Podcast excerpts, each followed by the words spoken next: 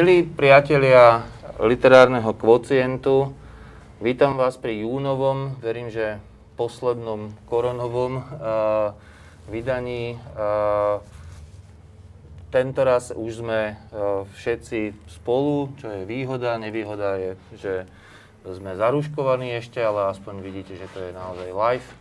A, a, a toto vydanie je zaujímavé okrem iného aj tým, že nemá tú klasickú štruktúru, na ktorú sú ste, vy, ak ste pravidelnými divákmi, uh, zvyknutí. To znamená, že sa hovorí o dvoch knihách a, a, a o nich hovoria traja hostia. Tak traja hostia tu sú aj teraz. Uh, je to Peter Zajac, Eva Urbanová a Matúš Mikšík. Ja som Peter Darovec a, a teraz to, k tomu, čo to je to netradičné. Uh, nebudeme hovoriť o dvoch knihách, budeme hovoriť o viacerých knihách, uh, o viacerých knihách poézie a nebudeme hovoriť o práve vydaných uh, knihách, pretože budeme hovoriť o tom najlepšom z poézie za posledných 30 rokov, to znamená od revolúcie roku 89 v slovenskej literatúre, teda v slovenskej poézii. Ak ste teda pravidelnými divákmi uh, tejto relácie, tak viete, že niečo podobné sme tu už predsa len mali. Uh, bolo to v novembri, v čase uh, oslav tej 30 ročnice od revolúcie a volali sme to literárna revízia troch dekád a, a vtedajší hostia mali si pripraviť zoznam svojich piatich kníh, ktoré by nemali chýbať v tom výpočte toho najlepšieho slovenskej literatúry. Nebolo to vtedy ohraničené druhovo ani žánrovo, mohli priniesť teda rovnako dobre prózu ako poéziu, prípadne aj iné žánre alebo druhy. A naozaj aj poéziu priniesli, bolo to asi tri zbierky, o ktorých sa tu hovorilo, ale predsa len sa nám zdalo, že by bolo vhodné sa zamerať aj špecificky na poéziu, pretože tá aspoň v súčasnej literatúre, čo je tiež také špecifikum, asi nie je tým preferovaným druhom, o ktorom by sa hovorilo najviac. Vieme, že v dejinách literatúry to tak nebolo v mnohých, mnohých etapách. A, a práve preto sa nám zdalo, že by sme sa mohli sústrediť jedenkrát aj na to, že ako sa vyvíja vlastne a čo najlepšie priniesla slovenská poézia ostatných troch desaťročí. A, ten princíp ale ostal rovnaký. Opäť sme poprosili našich, piatich, e, našich troch hostí o zoznam piatich e, kníh. Nevieme, či sa ku všetkým dostaneme. Záleží to o tom, aká diskusia o týchto knihách e, sa rozprúdi. Ale ešte kým sa k tým knihám naozaj dostaneme menovite, chcem sa opýtať v takom prvom zahrievacom kole takú metodologickú otázku, či vôbec vidíte význam v nejakých takýchto uh, anketách alebo Ehm, alebo takýchto sumároch. Ehm, ehm, tento je veľmi improvizovaný samozrejme, ale celkovo, či dáva zmysel sa pozerať takýmto spôsobom súhrným na jeden druh, napríklad na poéziu, niekoľkých desaťročí. Pán Zajac. Pravdovede, ja si tú otázku ani veľmi nekladiem, pretože ankety existujú a buď môžem na tú anketu odpovedať, alebo nemusím. Tak keď som tu, tak to znamená, že nejakým spôsobom rešpektujem tie pravidlá tej ankety. Ale to, čo asi chcem povedať, je, že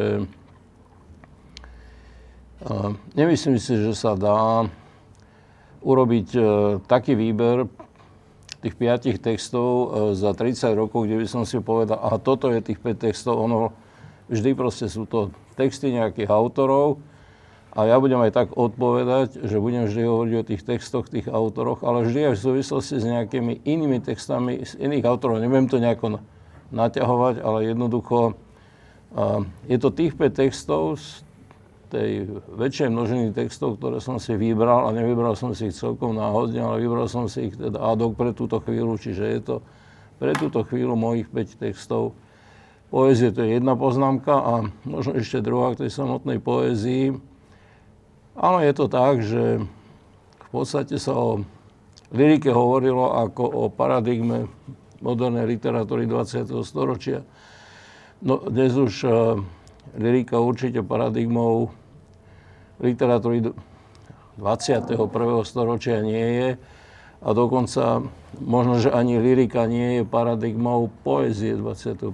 storočia. To treba povedať, že ten pojem je oveľa širší, tak ako dnes, aspoň ja teda určite chápem poéziu oveľa širšie ako len lyriku a myslím pod tým poprvé aj poéziu populárnej kultúry, teda kultúry prezencie, myslím pod tým spievané texty, myslím pod tým experimentálnu poéziu, myslím po, pod tým aj texty, ktoré nejakým spôsobom sú také úplne akoby vyklopené na nejakú inú stranu a budem hovoriť aj o tých. Ďakujem. No. tak e, ja sa najmä necítim nejak kompetentná, aby som teda hodnotila uh, nejak celú 30-ročnú etapu z môjho 34-ročného života. Takže rovno poviem, že to, čo tu budem dnes ja prezentovať, respektíve knihy, aké som vybrala, sú najmä výsledkom takého môjho čitateľského, poviem to veľmi jednoducho, že jednoducho sa mi páčia, rada sa k ním vraciam, sú pre mňa nejakým spôsobom zaujímavé. Uh, hoci som sa k tomu snažila pristúpať naozaj zodpovedne, povedala som si, že budem teda vyberať knihy, ktoré, že budem teda zvažovať faktory, ktoré, ktoré sú ako literárny vývoj, celkový prínos tej ktorej autorky alebo autora, alebo vývoj poetiky, alebo či jednoducho tá kniha, ten, ktorý autor alebo autorka prešli nejakým vývojom, či to nie je iba nejaká jedna kniha, ktorá je povedzme poviem to opäť tak jednoducho dobrá, ale či jednoducho tá tvorba celá sa dá považovať konštantne za dobrú alebo vyvíjajúca sa smerom k nejakej kvalite. Ale napokon ma vždy to posledné slovo, ktoré malo pri tom výbere, bolo to prvé, čo som povedala, to taký môj, moje teda čítanie a nakoniec som si povedala, že to aj dobre, že ešte stále ma vie poézia takto prevalcovať, že jednoducho ne, že zvyťazilo jednoducho to, to čitateľské a, a tá vášeň čítania poézie a to je, to je asi tiež nejaký obraz toho.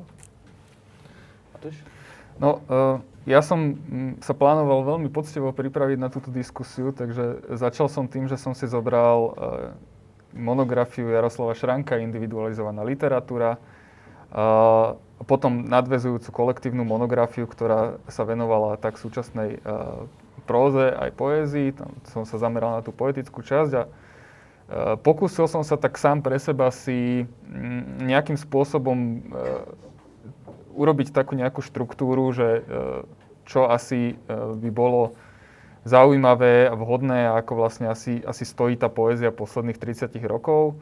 Čo sa mi samozrejme nepodarilo, lebo to je taká heterogénna skupina textov a autorov a autoriek, že je to v podstate nemožné, ale snažil som sa ako keby uh, zachytiť vlastne e, napríklad tých autorov a tie autorky, ktorých, a ktoré Šrank považoval za dôležité, prefiltrovať to zasa nejakým môjim tým čitateľským vkusom a postupne sa vlastne dostať uh, cez, cez tú selektívnu metódu až k tým, k tým piatim zbierkam, tak aby uh, to neboli ako keby všetky z nejakej jednej príbuznej poetiky, aby tam boli zastúpené uh, aj autory muži, aj autorky ženy, pretože tá, tá životná skúsenosť je, je jednoducho iná, aby to bolo ako keby nechcem povedať, že reprezentatívna vzorka, hej, aj nakoniec vlastne o tom sa vlastne môžeme baviť, že, že či sa dá urobiť nejaký takýto reprezentatívny výber, ale vzhľadom na, na uh, moju čitateľskú skúsenosť, aby to bolo reprezentatívne, aby to nebolo, že všetkých 5 v jednom rade, ale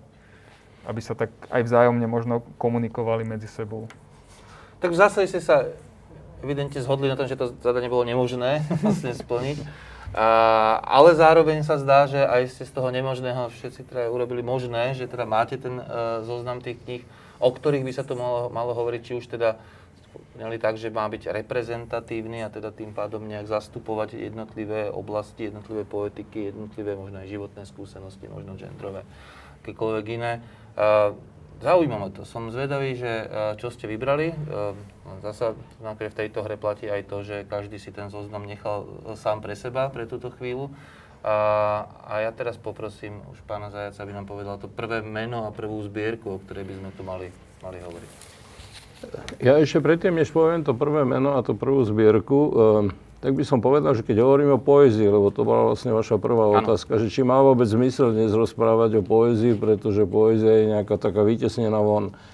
Ja mám takú veľmi zvláštnu skúsenosť, keď som učil na Humboldtovej univerzite v Berlíne, tak my sme tam čítali v podstate predovšetkým poéziu. A možno, že sme ju čítali práve preto, že vždy sa hovorilo, a najmä teda v 90. rokoch ešte minulého storočia, a teda v 0. rokoch tohto storočia sa vždy hovorilo o e, narácii, narratívoch a tom inom. A keď sme sa pýtali na to sami seba, že a čo je to iné, tak sme zistili, že vlastne ono to nemá ani nejaké pomenovanie. No bol to proste narratív a to iné a to druhé. To druhé sa volá, a to dneska vieme, enunciatív. To je termín Georgia Agambena, ale, ale vtedy to naozaj, teda v tých teoretických príručkách, povedzme, on, no, v klasických teoretických príručkách to ani neexistovalo. Ale dnes treba povedať, že podstate poéziu a lyriku, a v tomto prípade menovite lyriku, rehabilitoval Kaler, ktorý vydal takú veľkú knižku Teória lyriky, ktorá vyšla v češtine minulý rok. Pokladám to za veľmi dobré a pokladám aj za dobré to, že lyrika a poézia nejakým spôsobom takýmto bola rehabilitovaná. A teraz tomu prvému titulu. Ja som vyberal tie tituly troška ináč ako podľa nejakého literárno-historického kritéria. A naozaj som ich vyberal podľa jednotlivých titulov a podľa jednotlivých autorov a vždy trošička až zástupne. A keď hovorím o tej prvej knižke, tak myslím na knihu Jana Buzášiho Pláň. Ale hneď musím povedať aj to, že to nie je knižka, ktorú by Buzáši napísal po roku 1989. Buzáši tú knihu napísal začiatkom 70. rokov. Ja som vtedy robil o vydavateľstve Smena. Bol som redaktorom vydavateľstva Smena a mal som ho na stole. Teda prečítal som to, ma to, ma to úžasne ma to chytilo teda. Naozaj doslova ma to do seba vtiahlo. Ale vtedy tá knižka nevyšla, pretože v tej knižke boli také metafory, ktoré boli metafor, metafor, metaforami palachovskými. Úzaše vtedy aj napísal, do prvého čísla e, mladej tvorby ešte v roku 1969 takú esej o Palachovi. A to už si tak presne nepamätám, ale možno, že z tej esej tam, sa tam aj niečo ocitlo. Tá kniha vtedy nevyšla. Nevyšla. Uh, ono to vyzeralo tak, že vlastne akoby zmizla z povrchu zemského. Potom vydal Jan Buzáši knihu ešte v tom čase, v 20 ročí, 70 80 rokov, ktorá sa volá Pláň hory. On tú plán nejakým spôsobom prepracoval, niečo vypustil, niečo doplnil. A ja som si hovoril, že ja si radšej počkám na tú pláň, lebo mi bolo jasné, že to je oveľa intenzívnejšia, oveľa silnejšia poézia. Tak som sa veľmi potešil, keď vyšla tá pôvodná pláň v Košiciach. Uh, už presný rok toho vydania si nepamätám, ale uh, Adam to bolo už ani nie v 0., ale teda v 10. rokoch ehm, tohto storočia. A znova som si iba oživil ten zážitok. A hovorím to všetko len preto, že pokladám za súčasť poézie po roku 1989 aj tie básnické zbierky, ktoré vznikli skôr, ale boli publikované až po roku 89, pretože pred rokom 89 z nejakých dôvodov a väčšinou tie dôvody boli ideologické, nemohli vysť. Teda je to ten typ poezie, ku ktorým patria niektoré Ondrušové veci. Takže tento Buzáši je tu v mojom ponímaní aj zástupne za Ondruša. Ale sú to aj iné, iné texty, povedzme Janka Silana a, e, a podobne. A keď hovorím teda o Buzášim, tak e, tá pláň je neuveriteľná sú strašne takou širokou koncepciou, metaforou. Myslím si, že Buzaše vtedy prekladal Eliota, ak si to dobre pamätám. A takou neuveriteľnou intenzitou toho, čo by som nazval horiaci človek. A to nie je len Palach. Ale horiaci človek je v podstate nejakým spôsobom metaforou pre dnešného človeka vôbec. Dnešný človek je aj horiaci človek, alebo môže byť horiaci človek. Takže preto ako prvá knižka z mojej strany Jan Buzaši a plán. Ja si myslím, že to je zaujímavé aj teda naozaj z toho pripomenutia si toho, že asi ťažko nakresliť nejakú líniu napriek tomu, že ide o nejakú veľkú spoločenskú zmenu v roku 89 a povedať si, že, že texty po a pred sa majú nejakým spôsobom líšiť. Máme aj paralely z prózy, kde sa veľa, neviem, Rozner alebo mnohé ďalšie knihy, ktoré sa teraz dostali nejakými aktuálnymi, hoci boli napísané dávno predtým Vilikovského texty zo 70. rokov vychádzajúce až na konci 80. Tak naozaj je dobre si pripomenúť, že v poezii to máme vlastne, vlastne tiež, hej, že, že tam máme tieto, tieto, tieto presahy. A, takže to je veľmi zaujímavé. A, pardon, ešte možno pol veta, že celá slovenská literatúra, v podstate novodobá slovenská literatúra od druhej polovice 18. storočia je aj literatúrou latencie, teda literatúrou textov, ktoré nevyšli v čase vzniku, ale veľmi často vyšli o 50, 100, 150, 200 a možno aj viac rokov neskôr. A značná časť najvýznamnejšej slovenskej literatúry je práve tá literatúra latencie. Už nech si zoberieme Janka Krála, alebo nech si zoberieme podstatnú časť romantizmu až po Michala Miroslava Hoďu, alebo nech si zoberieme Záborského, alebo nech si zoberieme no, mnohých autorov, Bajzu, od Bajzu po alebo Dugolina Gavloviča, ale aj v 20. storočí sú vlastne autory, ktorých texty boli povydávení oveľa neskôr. My keď píšeme lit- dejiny literatúry, tak ich píšeme tak, ako keby sme išli s televíznou kamerou povedľa nejakého diania, že tie dejiny slovenskej literatúry nie sú dejinami tej súbežne idúcej kamery, pretože e, v tom čase, keď tie texty vznikali, nepovychádzali. A musíme ich, ak chceme vnímať slovenskú literatúru tej komplexnosti, v ktorej existuje, tak musíme ten moment tej latentnosti musíme do toho zahrnúť. Preto som aj vybral ten titul, ktorý latentne vlastne 50 rokov, takmer 50 rokov v podstate bol napísaný, ale teda neexistoval publikovaný v plnom rozsahu. Evi, Matúš, reakcie? Môžeš. Uh, no teraz ťažko je nesúhlasiť, hoci nesúhlasím. Takže skúsim iba um, jemne formulovať to, že s čím by som nesúhlasila, je, že teda sme sa tu stretli, aby sme hovorili o poézii, ja som si to tak pre seba povedala novej, po roku 89 a tak som si povedala, že tomu, to by mali byť autori a autorky, ktorí uh, buď debutovali po 89. alebo by to mali byť autori a autorky, ktorí debutovali pred revolúciou, ale stále zasahujú do súčasnej literatúry, ovplyvňujú alebo aktívne tvoria a jednoducho sú hybateľmi aj tých rôznych uh, prúdov, tendencií, ktoré, ktoré tu v podstate máme. E, ja súhlasím so všetkým, čo e, pán profesor povedal a plán je vynikajúca zbierka, ale keby som sa pozrela na Buzašiho e, zbierky po 89., tak ja ako čitateľka by som už mala isté výhrady a tam No, neviem ja to povedať... To už nie, nie je pre teba poézia, ktorá by nejako ako bola... Nie, to je pre mňa anachronická tá, poézia. To musím, neviem to povedať inak ako, ako takýmto uh, slovom, ktoré má možno v sebe aj nejaký negatívny teda aspekt, ale uh, bohužiaľ to sú pre mňa zbierky, ja neviem, ako Bystruška, alebo um, na mieste. Uh, to, Samozrejme, že sú tam vynikajúce uh, texty, ale keď ich postavím uh, vedľa uh, zbierok, ktoré vychádzajú v súčasnosti, tak, tak pre mňa už to nie je aktuálny typ poézie. Či už, ja neviem, napríklad v explicitnosti vyjadrenia, v tváre, v rímovaní, e, ktoré je vynikajúce, netvrdím, že nie je, ale jednoducho odkazuje na tú minulú dobu a komentuje ju a áno, pripomína nám e, pripomína nám to, čo možno bohužiaľ nebolo vtedy vyslovené, lebo nemohlo byť na adresu Bozaršieho vyslovené, ale dnes, ak sa tu bavíme jednoducho o poezii 30 rokov, tak pre mňa osobne tu nemajú súčasné zbierky Jana Buzašieho miesta.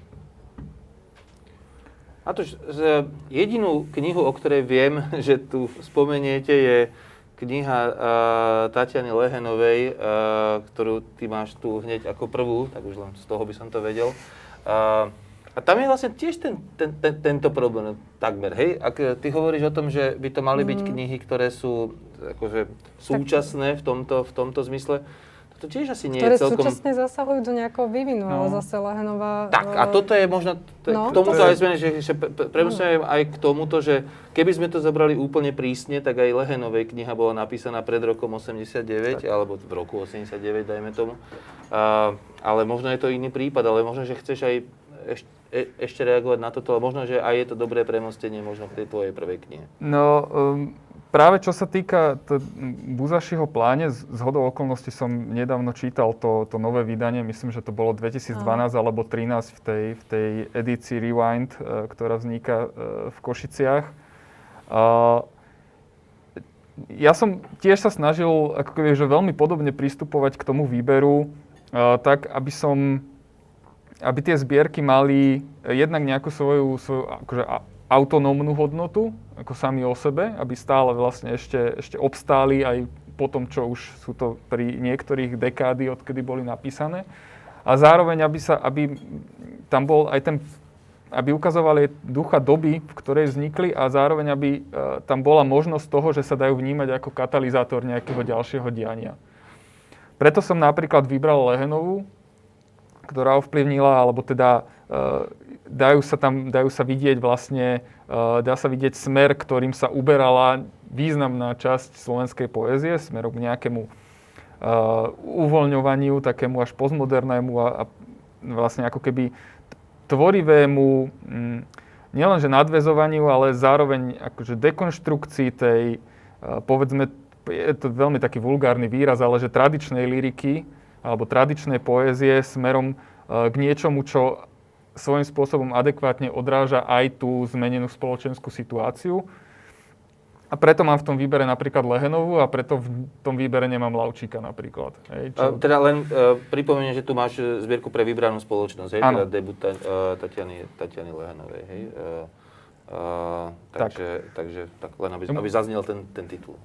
Čiže to už bola moja prvá kniha? Áno, áno, poď. E, ako, nech tu zaznie čím viac tých kníh, tak No jasné. No.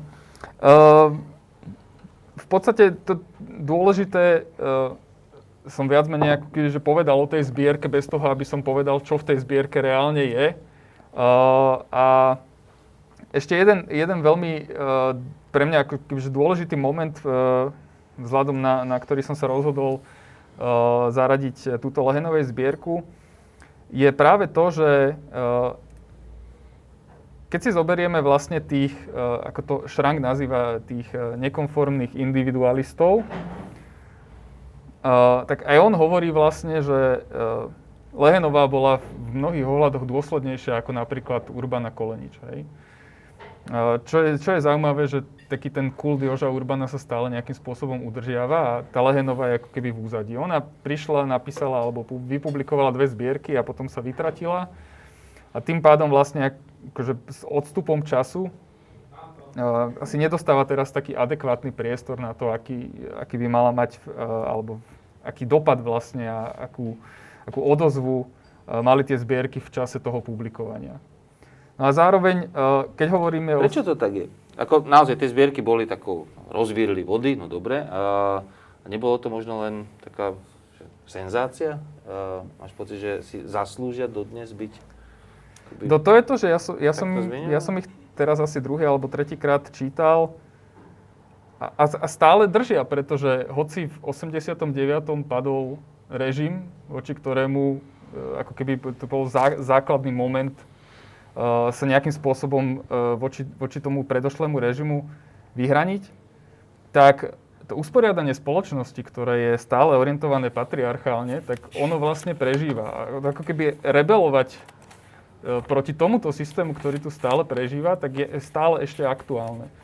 Jednak to bolo akože výbojnejšie, lebo mm, keď si zoberieme napríklad aj autorov barbarskej generácie, tak to sa dá do istej miery ako keby vnímať ako póza, čo u Lehenovej podľa mňa je, je žitá skúsenosť a je to stále skúsenosť, ktorá bohužiaľ, alebo teda ako akékoľvek hodnotové znamienko k tomu dáme, tak je a je stále aktuálna.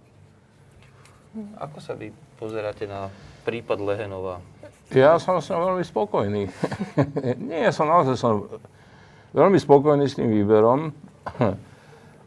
Pretože, a nie len preto, že Lehenova z nejakého literárneho historického hľadiska, čo si znamenala, znamenala vlastne taký, taký doslova nájazd také veľmi živej poézie a práve poézie, ktorá prekračovala tú charakteristiku tej modernej liriky 20. storočia. Ona bola oveľa ľahšia, nemala také, takú, ne, nehrala sa s takou výraznou, silnou alebo paradoxnou, alebo ja neviem, akou metaforou 20. storočia ale bola veľmi živá, takže ja som s tým spokojný a nekladiem ju proti Laučíkovi, lebo si myslím, že v literatúre nemožno klásť jedno proti druhému. Proste v literatúre nejakým spôsobom každý ten text nejako prilieha k nejakým iným textom, pokiaľ má zmysel ten text čítať. Čiže pre mňa je textom 21.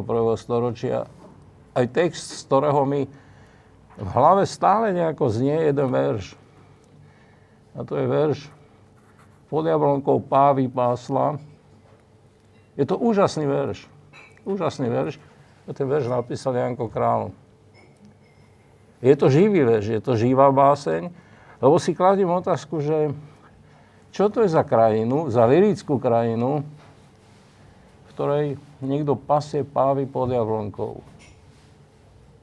A je to rajská krajina a rajská krajina je univerzálnou ľudskou krajinou a tá básnička si myslím, že je univerzálna. Hovorím to len preto, že asi som postupoval ináč, ako ste postupovali dvaja, že ste postupovali. Ja som, mne to bolo jasné, keď ste povedali, že ste si najprv prečítali Šránka, alebo Šránk sa venuje naozaj len tej slovenskej poézii, ktorá v podstate nejakým spôsobom a, v akom si zmysle sa začína, začína v podstate po roku 1989.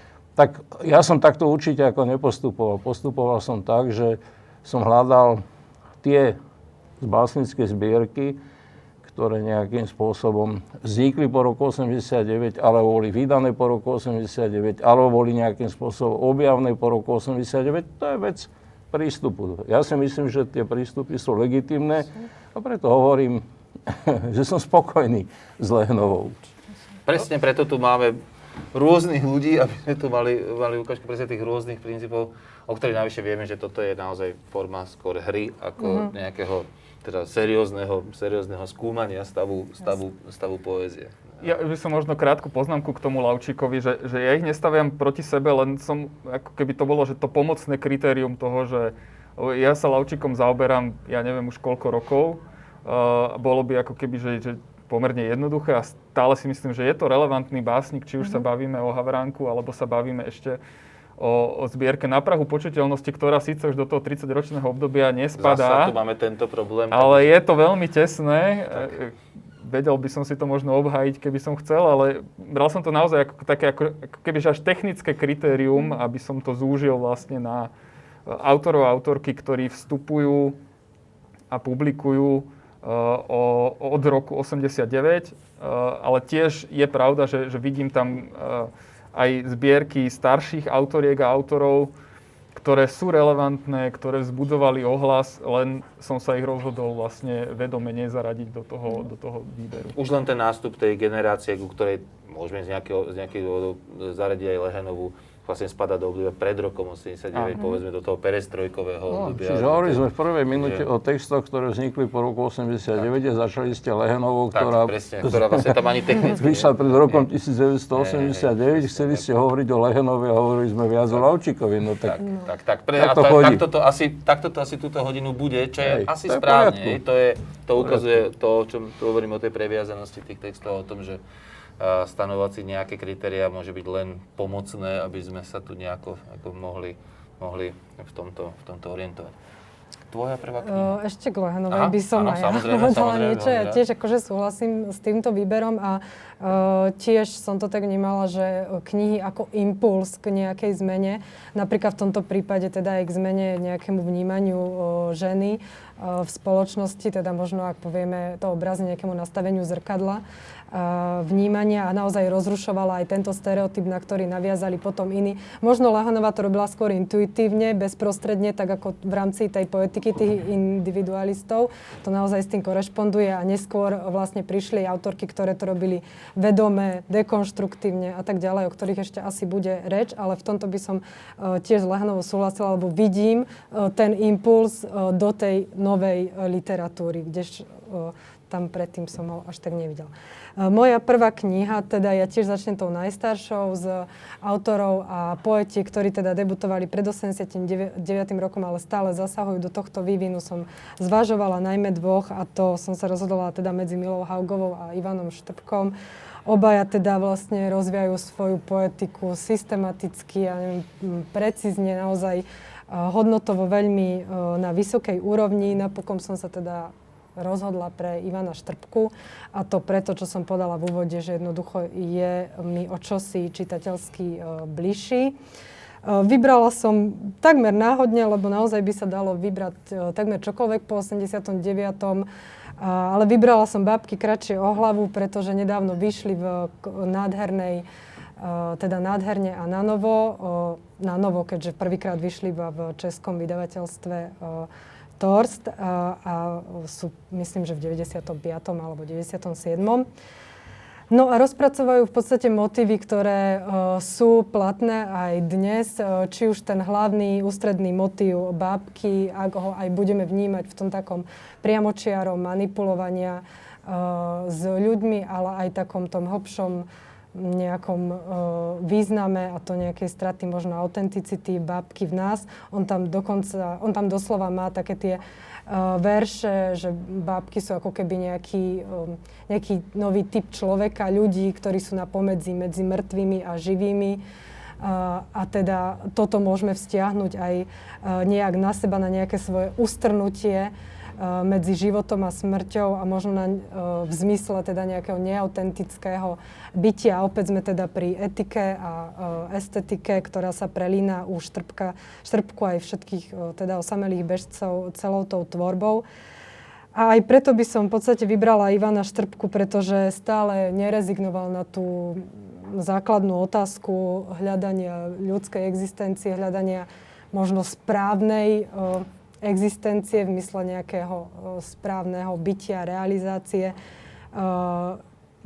či už, e, či už aj v, v tej ničote alebo v tom miznutí, v ktorom to on skúma, až na niekde naozaj na pomedzi, ako v podstate tá zbierka sa volá medzi hry, čiže niekde medzi tými svetmi alebo aj medzi podvedomým, vedomým, to je jedno, môžeme si vlastne tie opozita a paralely vytvoriť aj my. Čiže preto som vybrala uh, medzihry a babky kratšie o hlavu, pretože sa mi zdajú aj dnes uh, veľmi aktuálne a zasiahal Štrbka neskutočne do nášho vývinu. Aj stále našťastie zasahuje. To je zaujímavé vzhľadom na to, že aj teda ten Štrbkov básnický program už tu vlastne nejako funguje cez pomaly polstoročie. Uh, pokladáš ho za veľmi aktuálny. Uh, ako to vidíte vy, pán Zajac, čo sa týka vlastne toho štrbku, akože len, aby mm-hmm. lebo toto je, toto je veľmi zaujímavá, možno aj... aj ja som čítal uh, z hodoknosti tohto štrbku, hej, mm-hmm. tej bábky o kratšie som čítal najprv v Nemčine až potom v Slovenčine. Mm-hmm. Do Nemčiny to pre, preložila Uršula Mach, skvelá prekladateľka a najmä skvelá prekladateľka Ivana Štrbku. A bolo pre mňa úplne zaujímavé, že preklad niekedy urobí pre ten text, povedal by som, veľmi dobrú službu, pretože ona toho Štrbko vlastne tým prekladom prejasnila. A tým, ako ho prejasnila, tým tá zbierka ešte získala čosi navyše. Takže s výberom môžem súhlasiť. Ale v Nemčine. nie, nie. Ja hovorím, že, hovorím, že čo som, ako som to prečítal v Nemčine. A hovorím to troška aj preto, no, som začal hovoriť o preklade, že niekedy, aspoň pre mňa je dôležité, preto ako vnímam ja teda nejakú zbierku alebo aj nejakú báseň, uh, je dôležité to, ako ju za mňa niekto prečíta. Hej? Čiže povedzme pre Ivanovi Lavčíkovi, o ktorom tu už bola reč, je pre mňa ten Lavčík zaujímavý jednak ako básnik, ale jednak je zaujímavé preto, ako ho číta Fedor Matejov. Hej. Čiže aj to čítanie tej, tej básničky, v tomto prípade, lebo však hovoríme o básniach, je, môže byť vlastne kľúčom alebo cestou k tomu, aby si človek niečo poriadne prečítal. Ja som čítal jednu Lavčíkovú báseň, keď hovorím o Lavčíkovi, a objavilo sa tam také spojenie Brokovo centrum. A ja som nevedel za ten svet prísť na to, že čo to je to Brokovo centrum. Až potom som prišiel na to, že Brokovo centrum to je vlastne nejaké centrum v mozgu, ktoré rozlišuje pravú ľavú mozgovú hemisféru. Nechcem to tu ďalej rozvádzať, lebo na to tu nesedím, len hovorím, že niekedy je veľmi dôležité, ako sa básne preloží, tak ako je niekedy veľmi dôležité, ako, ak kto o tej básni napíše a otvorí ju vlastne aj pre tých ostatných čitateľov. Áno, v tejto súvislosti, keď hovorím o tom preklade, by bolo určite zaujímavé, aj keby tu sedel teraz niekto zo zahraničia a pozeral sa na tú slovenskú poetickú scénu tých troch desaťročí, videl by to zrejme o dosť inak, aj, aj, inak že aj, aj toto mení, mení perspektívu. Uh, Slovakista z inej krajiny, to sme mali tú skúsenosť vlastne v tom novembri, keď uh, sa to hovorilo, tak naozaj ako bolo to iné, to čítanie hm. slovenské a to čítanie už len české, hej, tej slovenskej, slovenskej Áno, to je literatúry. absolútne dôležité a je to dôležité aj preto, že e, Slovakisti, ale platilo to aj pre bohemistov pred rokom 89, prišli na Slovensko, poradili sa s Karolom Rosenbaumom a podľa toho potom písali. Ale to v tej tradícii filológie, čo ja viem, západnej slavistiky v tomto prípade, ale v Nemecku to je ako romanistiky, to je, alebo rusistiky, to je úplne ináč. Tam, tam proste musí podať ten čítateľ, ten interpret, musí podať taký výkon, aby to obstalo v tom domácom kontexte. Čiže to platí, čo ste povedali, že niekedy tie interpretácie tých zahraničných slovakistov sú No teraz to hovorím aj sám o sebe a o nás sú niekedy lepšie ako to, čo urobíme my sami, alebo sú zaujímavejšie, alebo sú zaujímavé, aby som tu nevytváral zase nejaké veľké hierarchie. Ale je to pravda, hej. Ešte prípadne slovo k Štrbkovi, ako čo uh, zaoberal tak určite k Štrbkovi má takisto blízko. Áno, um, aj, aj k Mile Haugovej ostatne už jej meno tu zaznelo a E, aj Mila Haugová, aj, aj, Štrbka, e, aj toho Lavčíka, keď tam dám do zatvorky, tak to sú také moje akože, že, že osobné čitateľské útočiska, hej, že to je, keď e, hľadám ako keby ten, ten zážitok e, z poézie, tak, e, tak viem, že vlastne to sú tie zbierky, zbierky e, v ktorých ho nájdem. S tým, že keby som to mal veľmi akože, že utilitárne zhodnotiť, že prečo ja nemám ani Haugovú, ani Štrbku vo výbere, tak tak e, to sú knižky, e, ktoré by som ohodnotil štyrmi hviezdičkami z piatich. E, že nemajú pre mňa ako keby tú piatú hviezdičku, ktorú som hľadal medzi tými, tými textami, ktoré by som zvažoval, že ich, že ich sem zaradím. Do posledných... Čo je tou piatou, piatou hviezdou? Nejaká uh, reprezentatívnosť? To, alebo... to, preto, to, uh, preto to hovorím ako keby s takouto metaforou uh, veľmi, veľmi konzumentskou, alebo ako, ako to nazvať.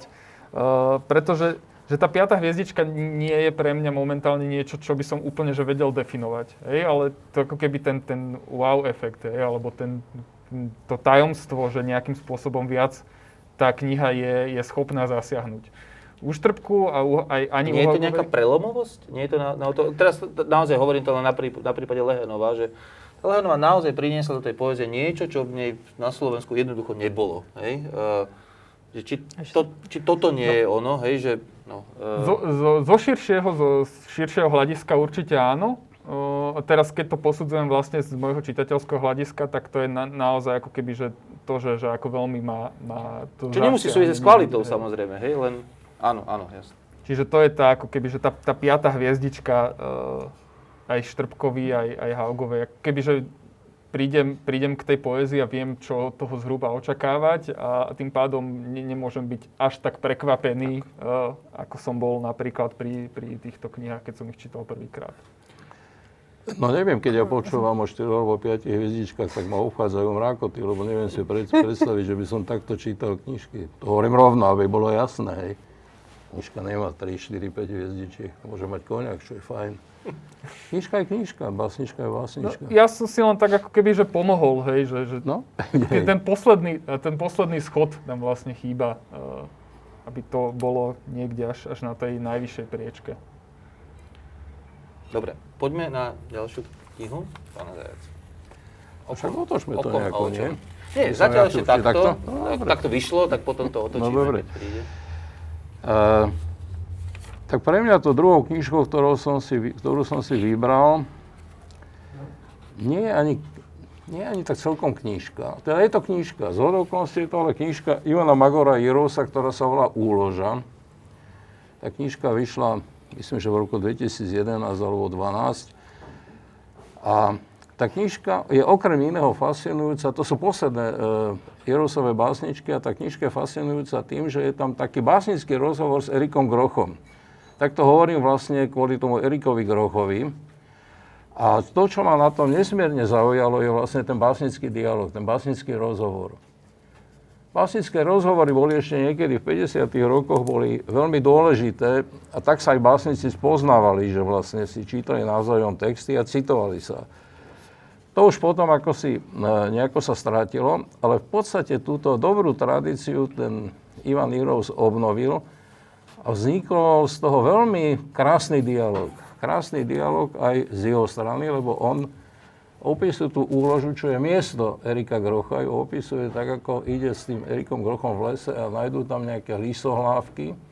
No a my samozrejme vieme, alebo nevieme, že tie lisohlávky sú halucogény a že vlastne odtedy už, povedal by som, básnicky halucinovali obaja. A básnická halucinácia to patrí k poézii je to veľmi silná stránka poézie. A ten Ivan, ten Erik Groch mu zase odpovedá, tak je to také z, zo strany Ivana Jerosa je to troška také rozbláznené a zo strany Erika Grocha je to naopak veľmi disciplinované a veľmi vážne. Taký, aký on je v posledných 30 rokoch veľmi vážny, až pre mňa až troška možno, že moc vážny, ale zase aj Erik Groch mal takú zbierku, ktorá z okolností vyšla tiež niekedy koncom 80 rokov Baba Jaga. A tá Baba Jaga to je ako keby začiatok toho rozhovoru s tým Ivanom Jirousom. Je to tiež taká troška rozbláznená poézia. Ale prosím, básnický rozhovor Ivan Jirous, Erik Groch. Ale len podotknem, že teraz sa ukazuje, že naozaj tie mantinely či hranice, ktoré sme si stanovili, sa dajú prekračovať rôznymi smermi. Napríklad aj k tomu, že čo to je národná To literatúra, keď sme nečakali. hovorili o slovenskej literatúre, takže či táto kniha patrí, či nepatrí do slovenského literárneho no a, a zrejme patrí, už len teda pri Ale tá sú to- básnička patrí, Erika. Grocha, nie je inde publikovaná, alebo Tak, možno, že ju medzi tým tak, už hej. publikoval, to neviem. A v každom prípade je to krásne ako tá forma toho dialogu básnického. Takže pre mňa tam patrí. teda cezhraničného. A áno, je to práve, pre, presne, ja Patrí. som aj rád práve, že No. sa nám to takto rozširuje o texty, ktoré by sme akože po takom, takom nejakým úradníckým spôsobom mohli akoby nepokladať za súčasť toho. toho tej, A určite toho, takýchto prípadov e, viacero. Určite. hej. A nie len medzi slovenskými a českými Tak. poetkami alebo básnikmi, ale aj inými. Tak môžem len súhlasiť. E, Čo sa týka Grocha, tak keby som, e, nemám ho síce vo výbere, ale e, veľmi som zvažovala práve knihu Žalospe, Žalospevy babu Jagu, ktorá myslím, že vyšla už v 90. rokoch, ktorá je, áno, podľa mňa aj dokonalým prienikom toho Grochovho písania, ale aj napríklad dotovaného tej detskej e, literatúry, ktoré sa venuje tým, že je tam použitý tento detský motiv, ale úplne teda nedetský. Je to taká naozaj e, dospelá e, alegória, drsná teda rozprávka možno až o nejakom alegorizácii zla v nás. Veľmi jednoducho, veľmi dobre mm, napísaná asi bez jednej výtky. Určite by som teda zbierku žalospevy považovala za to najzaujímavejšie, čo, čo Groch napísal a čo aj a, tu máme. Takže z tejto strany by som súhlasila určite. Ale nemala, nemáš ho v tom, tom svojom výbere? Nemám ho v tom výbere, ale uh, preto, lebo som si ho dala do takej kategórii sama pre seba solitérov a z tejto kategórie solitérov som si vybrala niekoho iného. Uh, čo mi je zase trochu srdcu bližšie, ale napríklad, keď ste tu Solitári hovorili... ťažko reprezentujú jeden druhého. Keď, ešte keď ste tu tak hovorili o tom, že, že jeden verš stačí, uh, aby proste človek naozaj uh, mohol teda mm, hovoriť o nejakej zbierke, tak práve mi uh, napadlo, keď ste hovorili z uh, Infinity Grochovej, že, uh, že ticho je vesmír, a, alebo je Boh veľmi tichý. Pekne naznačuje aj to, čo sa Grochovi darí, a to je prekračovať to kresťanské smerom k metafyzickému. A aj preto by si tu zaslúžil. No, preto mňa aj trošku prekvapuje zatiaľ, že tu je akoby Grochová samostatná nejaká, vlastne, hoci uznávam, že toto je vlastne oveľa sofistikovanejší výber, vlastne, uh, uh, tento. Je to s tebou? Ma, je tam? Ja, Pozerám ja tam sa. nemám je tam, grocha. Je tam groch? Ja, tam, ja nemám, te- e, aby som to zhodnotil, ja nemám grocha e, pre seba samého vyriešeného zatiaľ. Ja mám grocha ako otvorenú otázku. Hej. Vnímam, že to je e, fenomén, e, to sa asi dá nejak s nejakou širšou platnosťou e, povedať, ale... Nech to už znamená čokoľvek. Nech to už znamená čokoľvek. Moja osobná čitateľská skúsenosť, Uh, či už to bola druhá naivita, alebo teraz tie posledné dve zbierky uh, Nil úvod a Melancholia, neviem, tak uh, nejakým spôsobom so mnou ako keby, že na to prvé čítanie nezarezonovali, ale som mm, ako keby pripravený a ochotný dať tomu ešte nejakým spôsobom druhú šancu a možno ho čítať tak aj, ako pán profesor spomenul, že v tej nejakej inej reflexii alebo v reflexii teda niekoho iného, aby sa mi vlastne utvoril celistvý, uh, celistvý obraz o ňom. Čiže to je ako keby skôr, že, že technická záležitosť, že tam toho grocha nemám. A možno keby sme sa stretli o rok, tak by už v tom výbere bol, ale neviem to teraz vlastne povedať. Dobre, tak od, Inva, od e, Ivana Irousa a, a Erika Grocha poďme ďalej. Tvoja ďalšia kniha. Tak posunieme sa do 90. rokov konečne.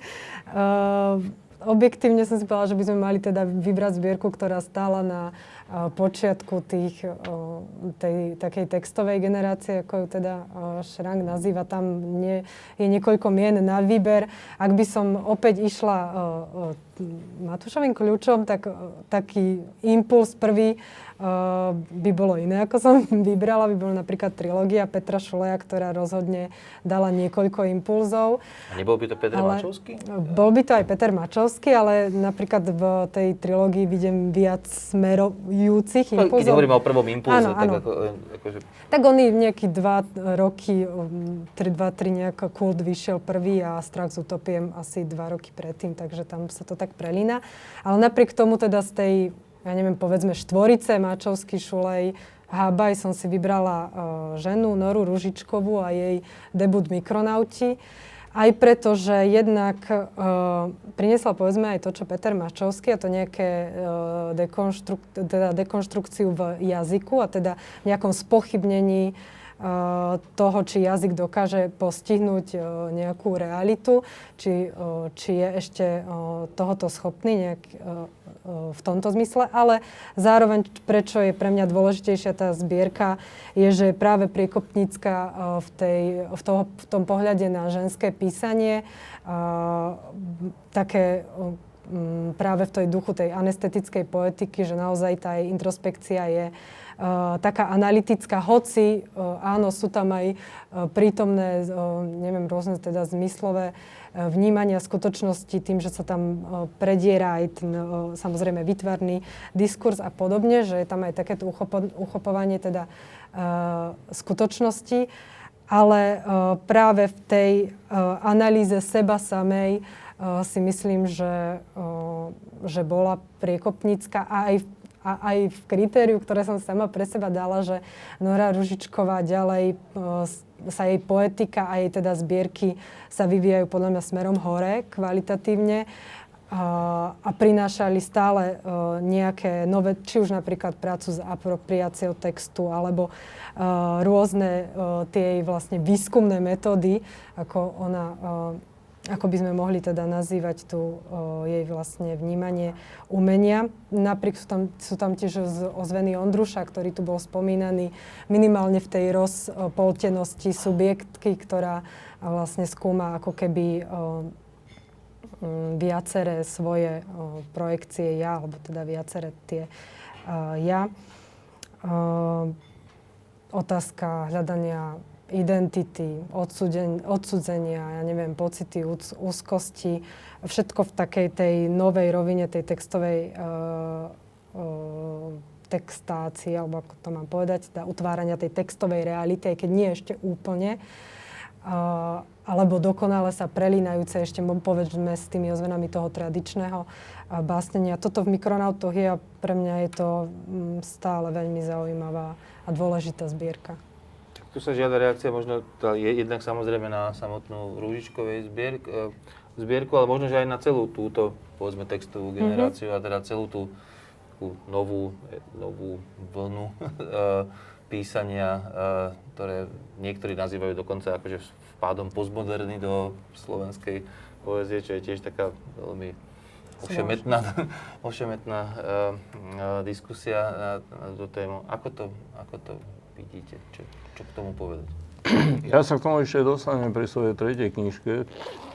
Môžeme to aj spojiť, nie, nie, nie treba byť No ale nechcem brať zase priestor ešte tým ďalším knižkám, ale poviem aspoň to meno, teda to meno je pre mňa Milan Adamčiak a tí, ktorí si ho objavili a keď už hovoríme o Nore Ružičkovej, tak Nora Ružičková je jedna z tých, ktorá si objavila optickú poéziu. Ja som sa do okolností videl jednu prezentáciu, kde bol aj Jaroslav Šranga, bola tam pani Mlinarčíková, Mlinarčíková a bolo to veľmi, veľmi svojím spôsobom zaujímavé, ale budem o tom hovoriť potom pri tom, teda o tej optickej alebo zvukovej poézii budem hovoriť potom neskôr troška.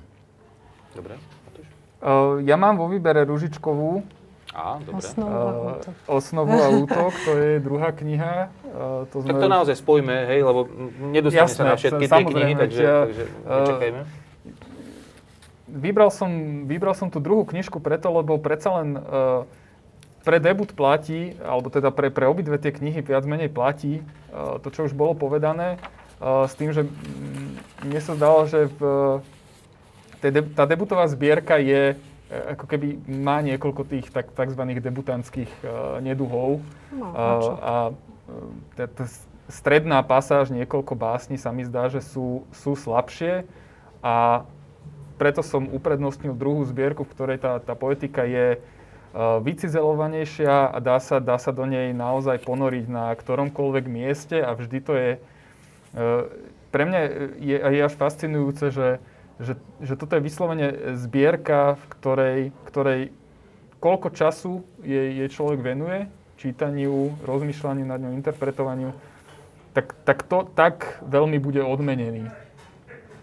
A keby som mal ešte k tomu, e, e, k tej poetike niečo povedať, e, veľmi, veľmi zaujímavé je pre mňa ako keby to ohmatávanie vlastnej identity a aj tá metafora pri tej debutovej zbierke Mikronauti mm. ako spôsob na skúmanie vlastného tela. A pri tejto druhej zbierke Osnova a útok, čo, čo signalizuje tkaninu, a tkanina ako tkanivo vlastne. Že ona vlastne tá lirická aktérka skúma svoju vlastnú identitu, z čoho je tá identita utkaná a pritom naráža vlastne zvonku na, na všetky tie rôzne identity alebo tie, tie, tie mantinely, ktoré sú jej vtláčané spoločnosťou. Čiže tam vzniká naozaj veľmi, veľmi zaujímavé, zaujímavé pnutie a Rúžičková v týchto zbierkach, ale v tých ďalších, je, je autorkou, ktorá vlastne ne, neobrusuje hr, hrany, ale práve naopak ich vyhľadáva, obnažuje ich a práve vlastne v tom, v tom že sa takýmto detailistickým až spôsobom zameriava na, te, na tie hrany, tak tá poézia je naozaj, naozaj vz, vyvoláva vzruchy a odozvy a uh, stále je vlastne nad čím rozmýšľať. Že je podnetná po viacerých, uh, vo viacerých smeroch. Ja by som rovno pokračoval tým Adamčiakom, lebo naozaj aj čas nás tlačí, prekvapujúce. Mm-hmm. budeme, budeme musieť zrýchlať. A teda toto je naozaj asi, asi logické mm-hmm. pokračovanie e, tej diskusie, takže nech sa páči, prečo? Tiež to nie je úplne najtradičnejší výber, alebo najočakávanejší výber. Predsa by som jednu vetu ešte povedal, ani nie k samotnej Rúžičkovej, ale vlastne k nejaké také možno línii, ktoré možno, že keď ju tak vyslovím, bude troška nezvyčajná, ale to sú väčšinou sú to poetky, ktorí vlastne básnicky žijú. Ružičková patrí k tým poetkám, ktoré žijú básnicky, tak ako Mila Haugová alebo Ferenčová, teda to je na tých básničkách vidieť. Mne je asi o niečo bližšia Katarína Kozbelová, ktorá možno nežije až toľko básnicky, ale uh, žije veľmi, veľmi presne. Ale nechaj mu teraz uh, bokom, mám ju tam napísanú, ale keby na to nedošla reč, tak, tak už došla. predsa len spomeniem. Prečo Milan Adamčiak? Milan Adamčiak, pretože uh, je to fascinujúce, mm, že ako sa on vlastne tak vynoril po 50 rokoch, on v 60 rokoch, keď začal robiť teda tú svoju optickú poéziu alebo experimentálnu poéziu, tak vlastne on tu nenašiel nejakých partnerov a hľadal ich potom e, v českej experimentálnej poézii alebo v európskej, stredoeurópskej európskej experimentálnej poézii, ale keď ho začal Michal Murín vydávať, e, tak sa, tak sa, zrazu, zrazu, tak sa vlastne zrazu neuveriteľne zaskvel. To treba povedať. A u nás sa ním zaoberal Michal Rehúš, neviem, či nie práve so Šránkom, myslím, že so Šránkom. A teda tiež ho vlastne nejakým spôsobom objavili. A možno, že u Adamčáka je zaujímavé aj to, že u ňoho to nie je len optická poézia, ale aj zvuková poézia. Ja som zažil na pohode z okolností, ako on rozdal, 200 deckám rozdal VK, a teraz on hral na nejakom nástroji, vlastne to bol čiste rytmická záležitosť a bola to poézia celkom isté. A tie decka proste trieskali o tie veka. Bol to úžasný, fascinujúci zážitok. Skoro by som povedal, že ako z nejakého pralesa alebo čo. Um, čiže pre mňa, ten, pre mňa Milan Adamčiak je vlastne zážitok práve tej oblasti poézie, ktorá opúšťa vecné významy slov a venuje sa iným významom slova, to sú modálne významy slov, teda to, čo počujeme, to, čo súvisí nejako s intonovaním, čo súvisí um, s niečím, čo uh, v tom slove znamená zvuk. A uh, myslím si, že to plnohodnotne patrí do poézie a najmä do súčasnej poézie. A on si potom našiel aj takých svojich následovníkov, Michala Rehuša a ďalších teda. Um, to by som si nebol taký celkom istý, čo to znamená, alebo čo to bude znamenať, ale vytvoril predsa len nejakú takú, naozaj vytvoril nejakú takú líniu slovenskej poezie, ktorá uh, si myslím, že je a môže byť ešte nosná. Predpokladám, že nemáte Adamčeka vo svojom, uh, vo svojom výbere ani no, jeden, ani druhý, ale... Nemám, ale iba kvôli tomu svojmu nejakému striktnému stanoveniu si tých historických nejakých... Uh, ale súhlasím, úplne súhlasím Adamček. Výborne. Ja tiež teda ne, nemám, nemám Adam, Adamčiaka. Ale má dosť nositeľov, následovníkov, no. o ktorých by sme tu mohli hovoriť, akože Nora Ružičková je určite jednou z nich. No. Potom sú tam aj menšie, menej vydarení následovníci, o ktorých nemusíme hovoriť. Tak každý dôležitý autor alebo autorka má aj menej ano. vydarených následovníkov asi. Dobre, Presuňme sa ďalej. Ja zase? Uh-huh, dobre. Môžem. Tak keď sme hovorili o Kataríne Kucbelovej, tak to po, povedzme nahlas. Ja mám tiež Katarínu Kucbelovú, mám malé veľké mesto, myslím, že ho má aj Matúš. Um, Dobre, ďalšia, tak vlastne prvá, prvá, ano, prvá ano. autorka, ktorá je zmienená všetkými troma hostiami naraz. Tak to je... Pre mňa ne, osobne nebolo ťažké vybrať z tých zbierok, hoci mám uh, v obľúbe všetky štyri uh, Kucbelové zbierky a Malé veľké mesto je podľa mňa úplne vrcholom v jej uh, tvorbe. Je koncízne, je, uh, je to skladba, ktorá sa dá čítať sama o sebe, zároveň uh, neskutočne komunikuje dopre, dozadu, ale aj dopredu, lebo predznamenala vlastne vývoj uh, smerom aj k takej uh, angažovanej poezii, ktorú sme čítali v poslednej zbierke vie, čo urobí. E, konkrétne práve to sa mi asi páčilo na malom veľkom meste najviac a to je taký ten apel k činnosti, k nejakému aktívnemu mysleniu. Tam je to cez tú metaforu prepisovania map, vytvárania si vlastných map, e, ktoré rozdáme svojim blízkym a budeme sa stretávať na tých našich miestach. Keď zmeníme myslenie, dokážeme zmeniť priestor, dokážeme zmeniť dejiny. To je neskutočná metafora, ktorá podľa mňa funguje v každom jednom období. Stačí jedna zmena myšlienky a môžeme e, pohnúť e, tou pamäťou, ktorá je často selektívna. O tom je tiež tá zbierka o klamlivej pamäti, pamäti, o historickej, o subjektívnej a o tom, ako sa to dá aj negatívne, ale aj pozitívne. Je tam aj tento pozitívny aspekt tej zbierky, pretože stále máme možnosť nejak vstupovať ešte do tých máp.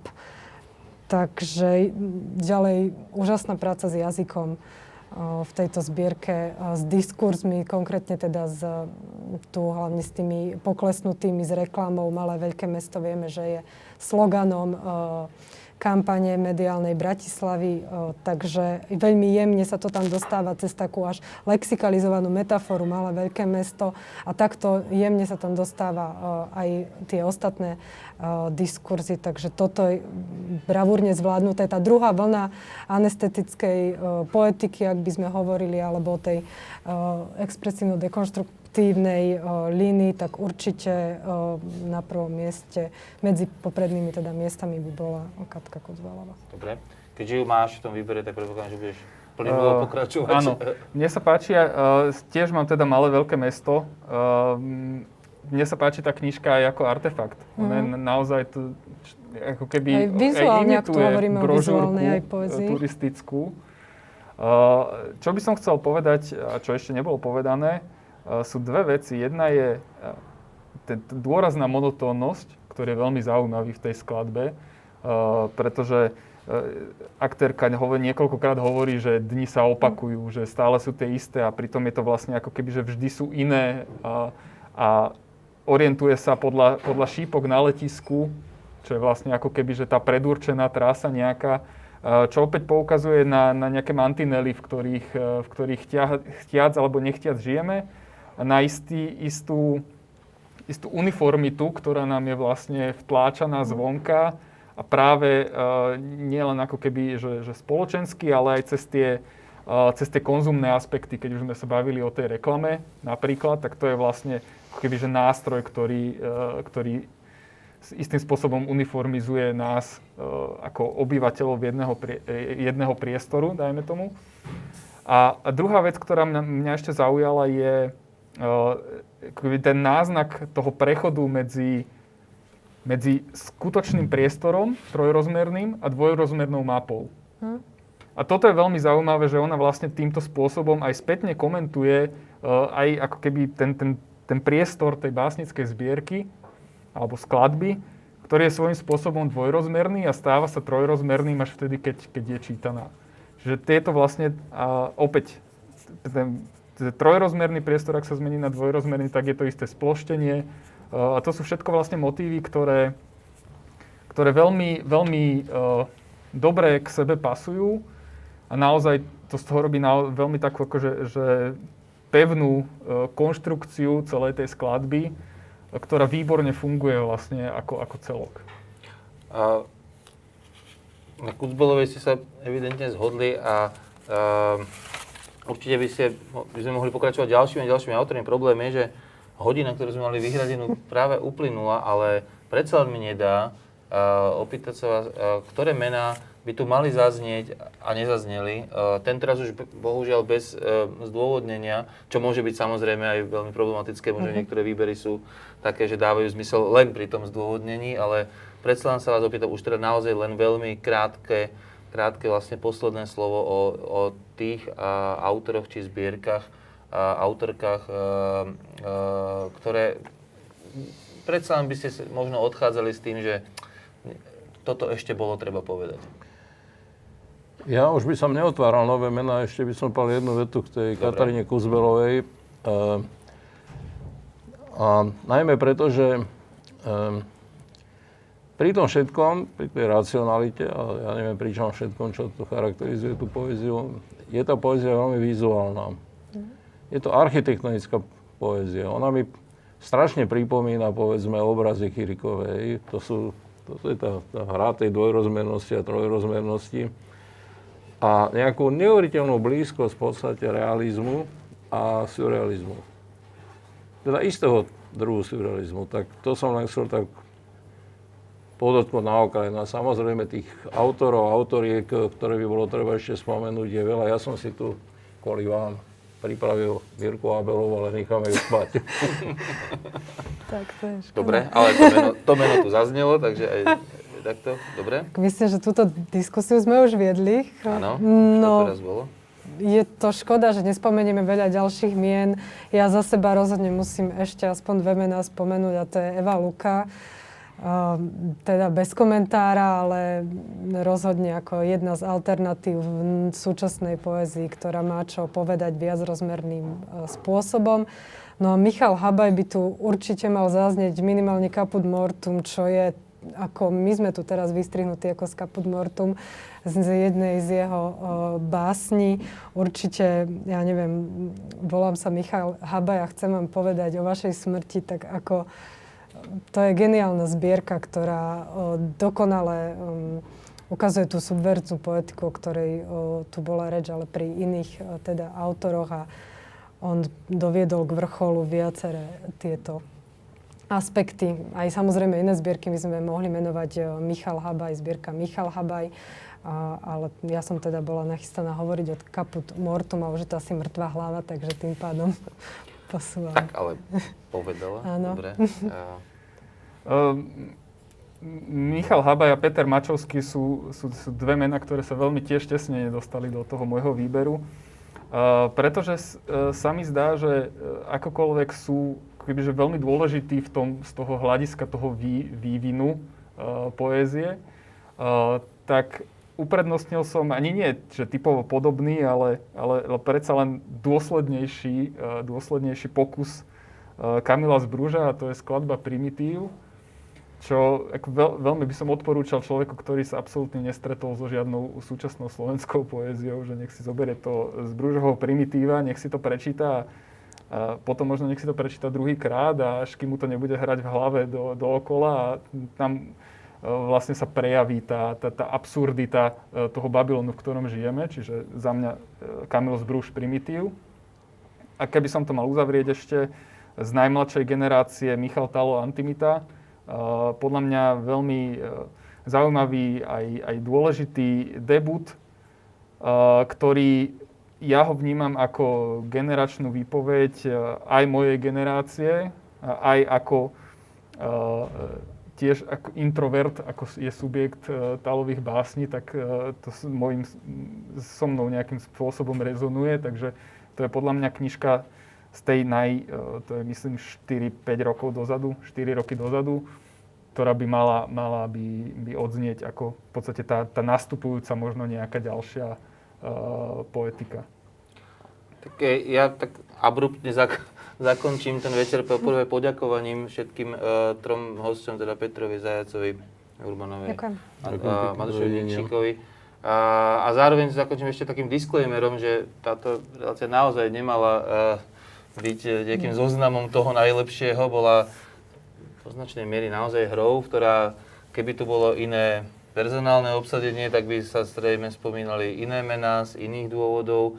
Keby dokonca uh, naši hostia mali viac času od nás uh, v tejto chvíli tak by určite zaznelo mnoho ďalších uh, mien a mnoho ďalších zbierok uh, z mnohých dobrých ďalších dôvodov, tak ale uh, aspoň tie, ktoré odzneli, určite reprezentujú aspoň nejakú tvár uh, slovenskej poézie, posledných troch dekád, tak z tohto hľadiska hádam aspoň trochu tá relácia priniesla povedzme jeden z mo- možných pohľadov na, na slovenskú poéziu od roku 89. Ďakujem. Dovidenia. Dovidenia.